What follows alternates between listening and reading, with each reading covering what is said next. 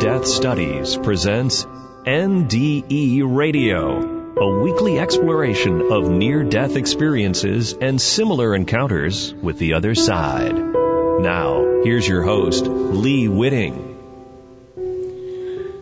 Is there free will in this life? Do we do good and bad things out of free choice? Out of circumstances over which we have little or no control? Or was it all planned ahead of our birth? And about what we've done, many near-death experiencers say there's a life review when we die in which we see the good and bad we've done in our life. Do we judge ourselves or are we judged by others? Hi, this is Lee Witting and I'll be your host in this next adventure in IANDS NDE radio, brought to you by the International Association for Near-Death Studies. Please check out our website at iands.org. I spent the other morning trying to play God in the shower. To elaborate on that, there was a spider in the shower with me at the back of the tub, but clearly moving in a disastrous direction toward the water running down the drain. Now several years ago I would have sent a splash that would have hastened her demise. After all, I don't much fancy sharing my brief moment in hot water with some creature with eight legs. But in recent years, something in me apparently has changed. Perhaps I'm feeling my own mortality and recognize my commonality with all living things in that regard. I'm not yet a vegan or a Jain. Jains are an Indian religion that tries very hard not to kill or hurt any living creature, uh, certainly not insects. But if I'd been dry and clothed, I'd probably would have scooped the spider into a water glass and set her outside on the rose bush. But I was wet and soapy, and this spider wasn't going to wait for me to get dressed, so First, I spoke to the spider, giving her clear instructions in perfectly good English not to proceed further. Not surprisingly, this made not one bit of difference. Next, I tried blowing in her direction, thinking the carbon dioxide in my breath would serve as a warning there was a large, dangerous creature between her and the drain, and she'd best return to the safety of the back of the tub. She hesitated for a second, but then proceeded again along her dangerous course toward the swirling drain of death. It was at that moment that I thought, it's almost like God is taking a shower or doing something equally important. And the spider is one of those pesky human creatures that can be so irritatingly willful. God doesn't want to see her drown, but he gave her free will to be just as stupid as she chooses to be. Still, there are spiritual forces at work, call it God or guardian angels, that do offer warnings and sometimes even protection from our own foolish behavior. I can remember a day many years ago when I was unaccountably spared from a head-on collision, collision with a hundred-year-old oak tree. I was on my way to the funeral of a wonderful little baby named Truth. She had been born with major disabilities, and I had helped off and on with patterning, exercising the child's ability to crawl. Sadly, she finally died from a bout of pneumonia. I was running late for the service, hit a patch of black ice at a high rate of speed, and suddenly had no control over the car. For some unknown reason, I called out to Truth to help me. And within just a few feet of the tree, miraculously, the car suddenly got traction and swerved out of danger. To this day, I believe the soul of that infant came to my rescue, even though I don't understand how or why. There's an age-old debate that has raged since humans first asked why concerning the nature of free will and why each of us gets the cards we're dealt with in this life. From India comes the notion of karma, that our behavior in past lives conditions the life we are leading today, whether we've been reborn as a wealthy pasha or as a lowly spider. According to the Roman historian Josephus, the Sadducees, the Hebrew priests of the temple in Jerusalem, believed that people have free will, but no afterlife. On the other hand, the Pharisees, experts in Jewish law and teachers in the synagogues, believed people had free will and also an afterlife. Uh, some Pharisees even believed in reincarnation. From St. Augustine's fourth century perspective comes the notion of original sin, that the free will Adam and Eve exercised in Eden to disobey God and to know good and evil resulted in our knowing good and evil, including death, just like God warned. In other words, continuous free will may only exist in a state of innocence and grace. Now, our free will is victim to a learned survival mode behavior. We are trapped by fears and desires that lead to addictive behaviors and perhaps even insanity at times. Was it of his own free will that Aaron Alexis killed a dozen people in Washington D.C.? Or were the voices he heard plus the psychoactive meds that uh, he may have been given by the Veterans Administration helped to pull the trigger as well? Where's the free will in that? The debate over whether free will exists was most famously engaged in in the 1500s between the Renaissance rationalist Erasmus and the excommunicated monk Martin Luther. Luther argued that free will does not exist because man is a slave to sin. He also believed our fate was sealed by predestination, the notion that because God knows our future from the beginning, we are powerless to change what's already been written. Erasmus, on the other hand, argued that God's knowing the future did not determine it. An astronomer can know a solar eclipse is going to happen and yet not be causing it to happen, he argued. Erasmus insisted God gives us free will and rewards and punishes us according to how we use it. But then he adds that divine grace is the facilitator, calling grace an advisor, helper, and architect. But then it certainly could be argued that divine grace is not equally available to everyone. Erasmus' argument was made some 1200 years earlier by the Gnostic church father Origen. He argued that we have the free will to be good and evil by turns, and his belief in reincarnation made this yo-yo effect possible over long stretches of time. He asked how God could love Jacob and hate Esau before they were born. Origen said this was possible because God knew how they'd lived their past lives. Later on, Martin Luther would have responded it was because God knew the future, he already knew their characters. And later on, John Calvin would say, Jacob was one of the predetermined elect, one of God's chosen people. For an answer to these questions, I prefer to look to Plato's story of the soldier Ur and his near-death experience. And for those of you who missed our first show on NDE Radio, please refer to our archive at nderadio.org, where I give a complete summary of the story from Plato's Republic. Plato says the dead are divided between a temporary heaven for the righteous and a temporary purgatory for those who must repent for their lives. The two groups meet when their when their rewards and punishment are complete and it sounds like quite a party. They gather in a meadow, and Plato describes it as being like a festival where old friends from both heaven and purgatory are reunited once again. After that, they prepare for their next life. Lots are cast, and to each lot, a pattern of life is chosen by each soul. In other words, each soul's next life is a combination of free choice and chance. Ur says, each soul, each soul shall have as much of virtue as he honors her. And the blame is his who chooses. God is blameless. Oh, and by the way, the spider turned back on her own and is doing fine as far as I know. If you're wondering what all this talk of free will has to do with near-death experience, it's just a, another way of looking for an understanding of our relationship with the big picture the NDEs disclose. Now, to advance uh, another point of view on this, we're speaking today with Irene Kendig, author of a book that argues that pretty much all I've said up till now is essentially irrelevant. She graduated in psychology from UCLA and earned a master's in spiritual psychology from the University of Santa Monica. Her book, Conversations with Jerry and Other People I Thought Were, were Dead, is a fascinating text. Welcome, Irene. Thank you, Lee. It's a privilege to be here speaking with you today. Well, it's it's wonderful to have you with us and um, on NDE Radio. Um, I wanted to start by asking um, a little about what a spiritual psychology is as a program at, at a school.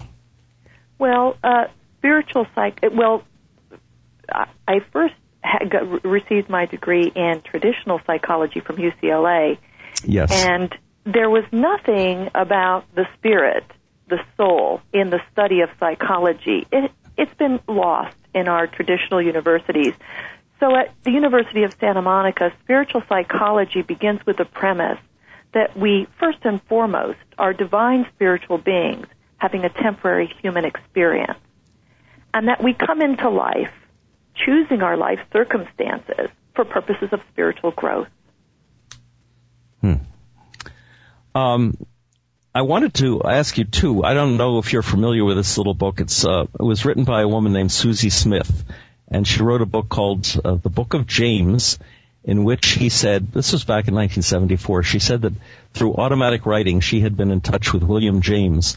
And I went back to look at that after reading your book and uh, thought there are similarities here between what um, these um, people are talking about in the afterlife, but perhaps you could tell um, our listeners the details of how you got in touch with your deceased friends. Well, I had just started the master's program in spiritual psychology in 2006, and about that time, an acquaintance, friend acquaintance called and told me about a woman with an extraordinary gift. She said this woman could talk to people on the other side, and that she wanted to make it her life's work. And she asked if I would be willing to do a session with her. Um, I really had a lot on my plate at that time and hesitated uh, she told me that um, it wouldn't cost me anything. She wouldn't charge me. She would just want me to tell other people if I thought she was the real deal. And so I agreed to do a session, thinking I was doing a, a friend for uh, a favor for my friend, and um, scheduled a session for a Thursday afternoon. I was sitting in my home office with my dog Scooter, and um, I was asked to give the first name of someone on the other side that I wanted to connect with. I said Biba. I didn't tell uh, the the medium that uh, Biba was my mother, or that she had transitioned three years earlier. And she began to describe my my mother in very accurate terms. And uh, then she said, um, "She's playing cards. She she says she's winning, and she's laughing. Does this sound like Biba?" Well, if you knew my mother, you would know that she would practically greet you at the front door with a deck of cards. And in fact, some of our most profound conversations took, took place over uh, games of gin rummy. So at the end of that uh, session, I had spoken with four loved ones on the other side. Each one had come through in a way that was so uh, astounding and unequivocal that I danced around my house for three hours uh, knowing that indeed we are eternal. Mm. Now, did Jana channel this? Did she speak in the in your mother's voice when this happened? She would relay what my mother was saying in her own voice. Okay. Yeah. In your introduction to to, uh, to your book, you write. Uh, during that first hour long session, I connected briefly with four loved ones each of their personalities came through in a way that was unmistakable, unequivocal, and irrefutable. And by the end of the session, I knew with certainty that my loved ones were still very much alive. Now, just to play devil's advocate, is it possible that the medium was reading your mind rather than the communication with the other side? You know, that's certainly a possibility, Lee. And, you know, there's something, I think we all have this inner uh, guidance, this inner knowing that when something resonates as truth, it, it there's a knowing. And my knowing told me that I was indeed speaking with, that they were coming through, um, through her as the channel, as the medium. And yes, that's certainly a possibility. She could have been reading my mind by all means. Mm-hmm. Uh, that whole free will, karma, predestination discussion I opened the show with was a quick review of some of the ancient explanations for why there's so much suffering and injustice in the world. Um, and in your book, um, because the only reality is love, all the suffering and cruelty and human degradation in the world is either um, treated as self-inflicted or ultimately inconsequential because it's um, it's planned in advance and it's a test for one another and um, and so people are suffering because they've chosen to suffer basically as a learning experience. Doesn't this isn't it a danger in justifying the suffering in the world by making an argument like that? Well one of the things that i would say i'm not necessarily justifying suffering. What i'm saying is that perhaps we're not here necessarily to change the world. Perhaps the world is here for us, for our learning and for our growth. That's not mm-hmm. to say, that's not to say that if I saw someone suffering, that I wouldn't step forward in service to alleviate suffering to the best of my ability. But it's to say that there truly, on a soul level, there are no victims in the world. We are powerful creators. And we, I can't know, for example, what circumstances will best serve your spiritual growth.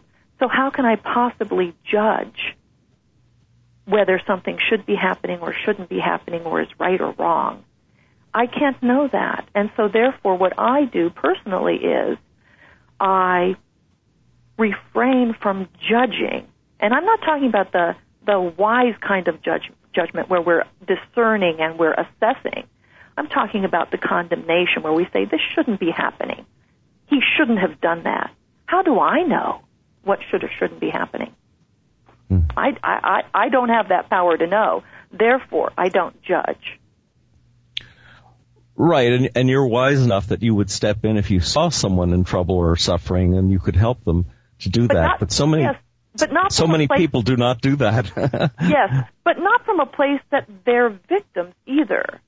I would, mm. I would step in, but knowing this is a powerful creator I'm interacting with, just as powerful as I am and as you are, as we are all sparks of, of this benevolent intelligence that is everywhere and in everything, including that spider that you spoke of.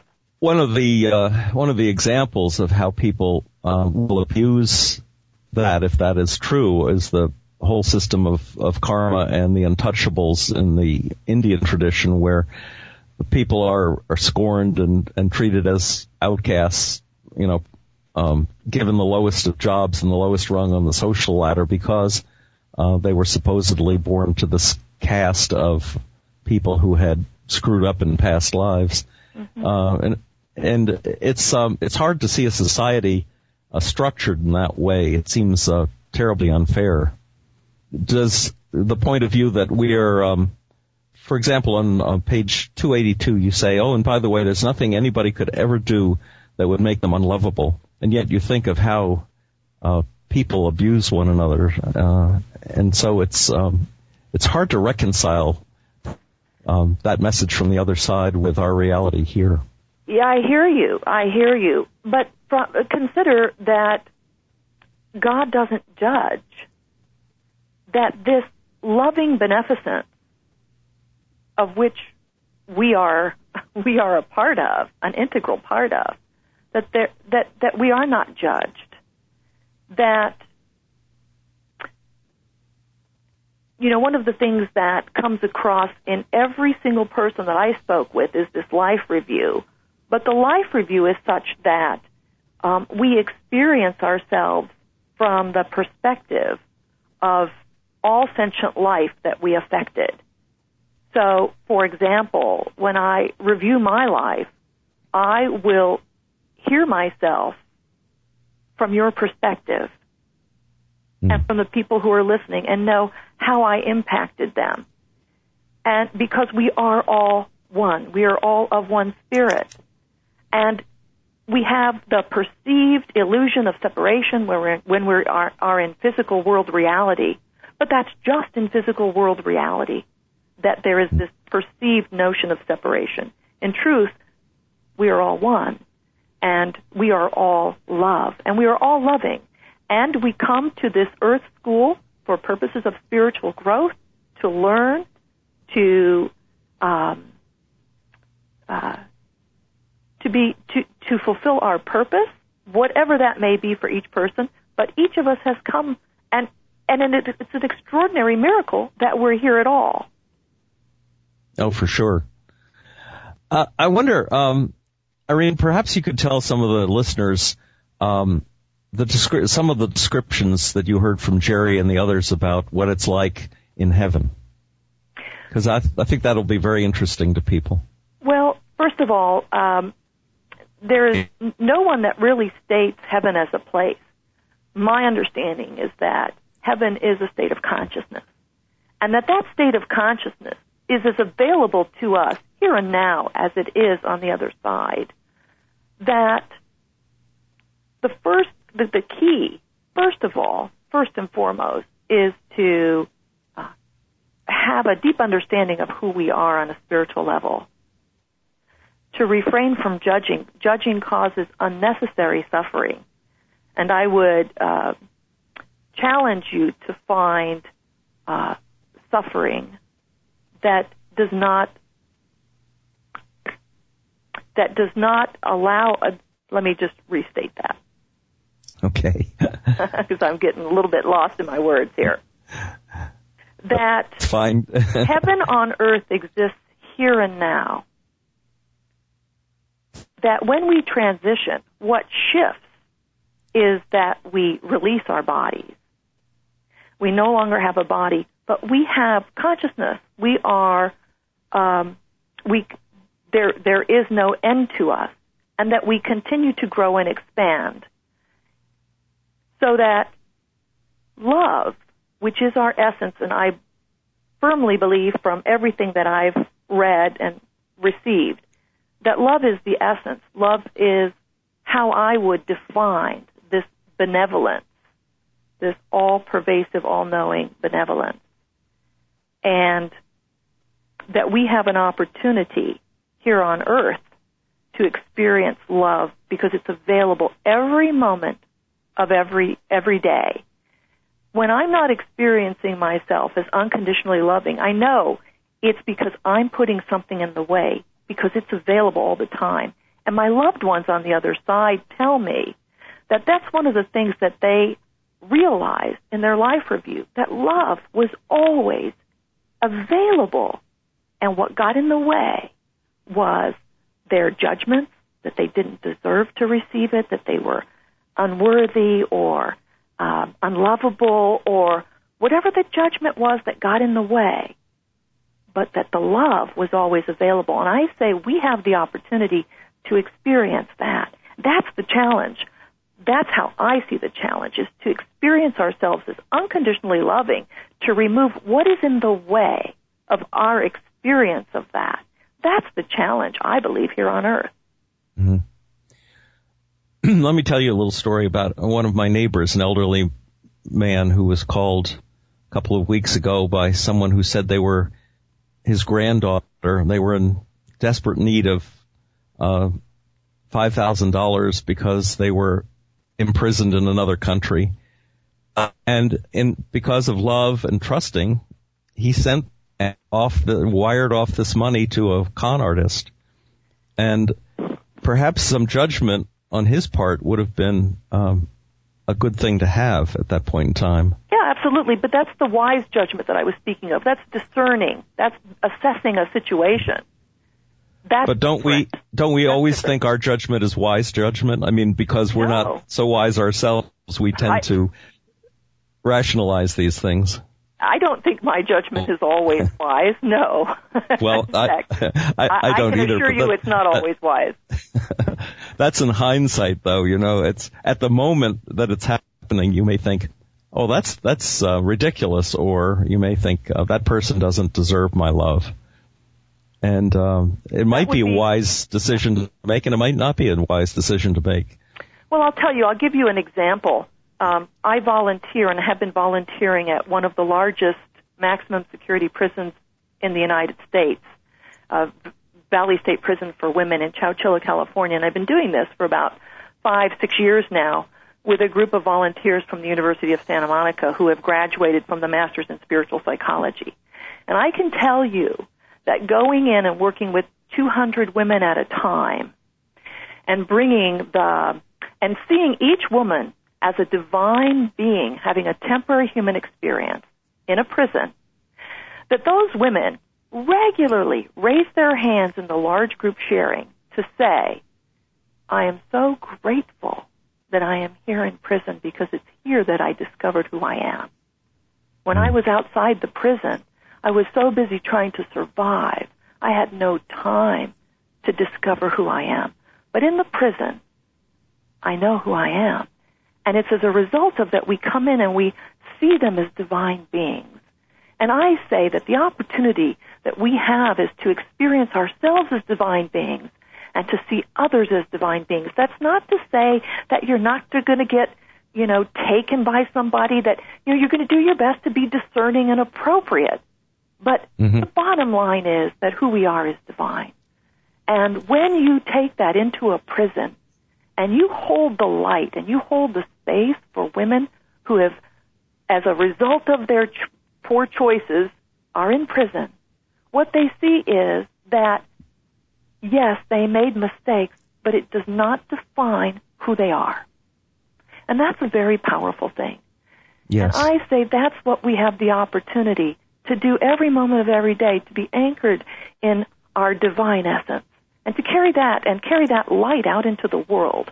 And, and you know, that's the best on, on, on some level I say to myself, you know, that I shine as brightly as I know how to shine and that I, um, listen to my inner guidance and do those things, take those actions that I believe will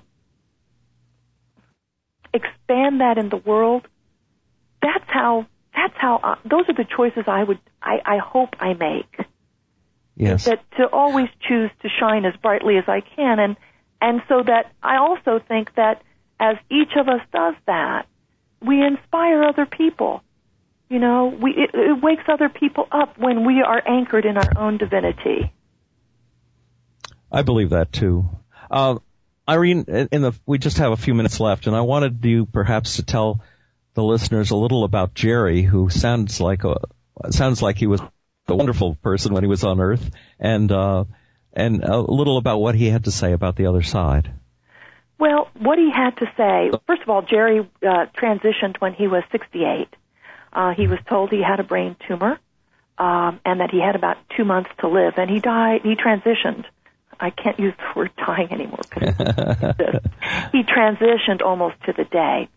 Um, he had a, an experience early on in life um, in which he, as a result of that experience, he dedicated his life to God, and he was a minister. Um, in life, and then in the latter part of his life, when he was in his 50s, he began traveling to Japan and studying with a Zen master. And uh, about three weeks before transitioning, he was ordained as a Buddhist priest. Uh, he was certain that uh, he was going to continue on, and he describes his transition as practically melting out of his body. Um, is there a specific question that you have? He shares so much, and there's so much about what he shares that impacts. Yes, of course, today. and and people will have to get the book in order to to uh, see what I um, the impression that I had of him. But um, one thing that was interesting was that he could cast up a scenes. If he wanted to be by the ocean, he could create the image of the ocean um, just by thinking about it. Yes, and in fact, when he tells me that people are sitting near an ocean, I say, "Is this a mini ocean?" He says, "No, this is an ocean." And so it's the power of creation. Um, somebody else in the book talks about that they were very tired after transitioning and wanted a place to to lie down and realized that that what was created was perfection for them. It, you know, they didn't have to have somebody else build it. it. In other words, that's the power of of how powerful we are as creators. So these are self-created scenes essentially. So that if I want to be near the ocean and I'm on the other side and I want to be near the ocean, I don't go to the ocean, I bring the ocean to me. Irene, uh, tell uh, tell our listeners how they can get uh, a copy of Conversations with Jerry and other people I thought were dead. It's a, it's And, available uh, on Amazon. It's available on Okay. Amazon, and uh, it's uh, both in paperback and Kindle. It's available at Barnes and Noble and on my website, conversationswithjerry.com. Okay, and that's how if they wanted to get in touch with you, they should go to your website. Yes, uh, and um, I would be happy to hear from any listeners, and, and, and, and it's really my joy to be in service. Um, I'm a, a, a transformational life coach, uh, speaker, and uh, I love engaging in profound conversations with people to facilitate them in in really discovering their own divine essence. Right. And where are you based in the country if someone wanted to uh, have you come and speak? I'm in Charlottesville, Virginia, Lee. Okay. So then they'll they'll know if you're nearby or if you're uh, all the way across the country. Right. okay. Thank you very much, Irene Thank so for much, being Lee. with us uh, on NDE Radio. I've really enjoyed this conversation with you. Me too. Thanks kindly. Okay, take care. Bye. And I want to thank all our listeners for being with us on NDE Radio. Uh, please uh, go to our website at IANDS, I-A-N-D-S dot org to find out more about near-death experience and, uh, and hope, uh, hopefully you will join me again next Monday at 11 a.m. Eastern Time for more NDE Radio.